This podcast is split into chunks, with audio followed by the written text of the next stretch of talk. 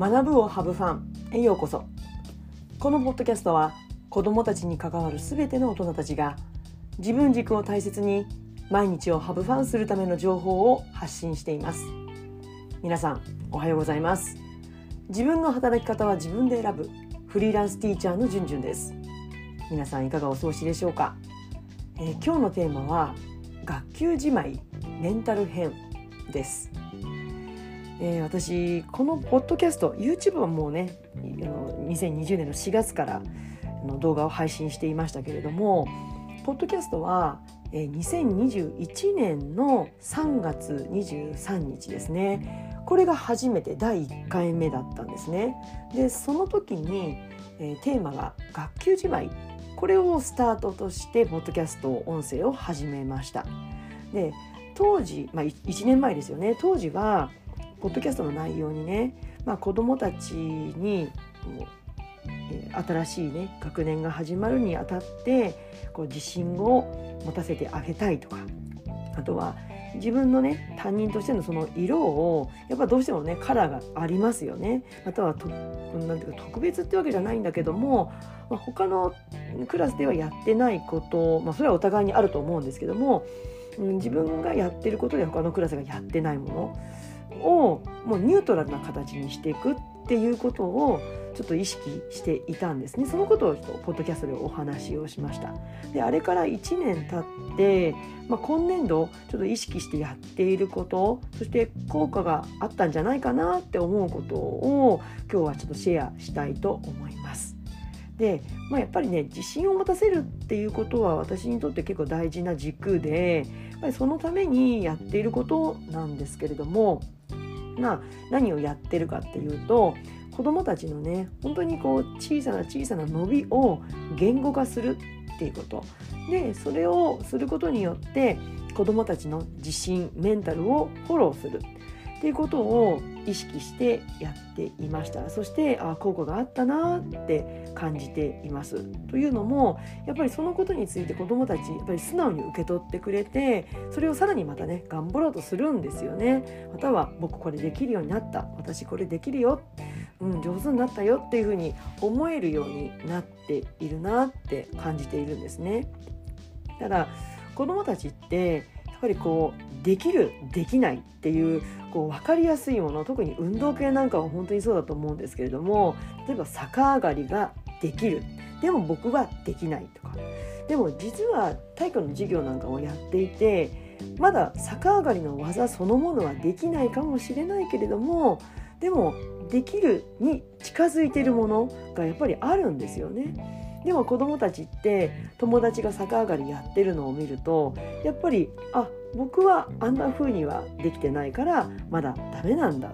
逆上がりできてないんだっていうふうに思いがちですよね。でもやっぱりそこは周りの大人たちの声かけがとっても大事でもちろん逆上がりの技は完成していないかもしれないけれども全然できなかったただこう腕がビーンと伸びてしまってバタンってなってた時よりもでも確実に上達しているところがあるんだよ。こう腕がくの字型に曲がっているんだよ。っていうこと。腕足がここまで上がるようになったんだよ。っていうことをちゃんと言語化して伝えてあげてほら大丈夫だよ。成長してるよ。できるように近づいてるんだよ。ってことをきちんと言ってあげるっていうことがすごく大事だなって思います。あそうか。僕はまだ完成はしてないかもしれないけれども近づいてるんだと。うん、あとはまあ、文字ですよね。日常的に文字を書きますから、うん、そのことについてフォローしてあげることって大事だなと思います。特に文字が文字を書くことが苦手に感じている子にはそこへのフォローってすごく大事だなと思います。やっぱりこうね、うん、低学年であると筆圧が弱くて、まあ、これはね高学年でもいますけれどもまあ高学年の理由はまあ面倒くさくなっちゃったりすることもあるんだけどでも筆圧が弱くってあのふにゃふにゃした文字、まあ、私何回か前の音声でもお話したようにあの幽霊の字 ねあのそんな字を書いてる子にはやっぱりこうあ前よりも筆圧が強くなってるよ字が濃くなってるよ文字がはっきり書けるようになったねっていうことをめめちゃくちゃ読みやすくなったよ。あはっきりはっきり書けてるねっていうようなことを言語化してあげる、まあ、そうすると子どもたちますます意識して書けるように頑張るんですよね。うん、だけどそういう声かけがないと子どもたちって自分の伸びって言語化できない気づけない成長に気づけないですよね。うん、だからこそ言葉で伝えて意識化させてあげるあ自分は伸びてるんだっていうこと。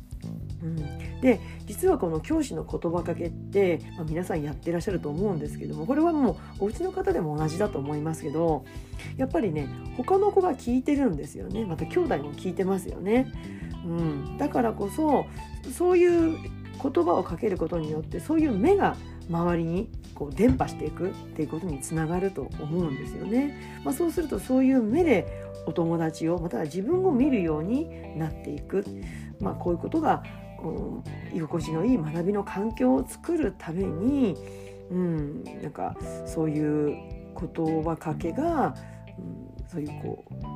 う学びの環境を作ることにつながるんだなってことを今年はうんまあ、今までも感じていましたけれどもさらに感じるようになりました。うん、なので、まあ、メンタル編としては、うん、あの自分の他人としての色を消すということももちろん大事でやってはいるんですけれどもでもやっぱりこう一層、うん、自信を持たせてあげるためにまた自分自信っていうのはもちろんね与えてあげられるものじゃないけれどもでも自分で持つものなんだけれどもね。でもそれを支える教師の大人の言葉かけっていうのがすごく大事かな。そしてその言葉かけが本人だけが受け取るのではなくて周りの子たちも受け取っている。で自然にそういう目でお互いを見合うことができる。学びの環境が整えられるってことにつながると思って、えー、今年重点的にやっています。いかがでしたでしょうか？えー、今日は学級じまい、ねえー、昨年度ちょうど1年ぐらい前に音声を発信したことにプラスしてメンタル編としてお話をしました、えー、それでは次回のポッドキャスト YouTube まで。Let's have fun! バイバイ!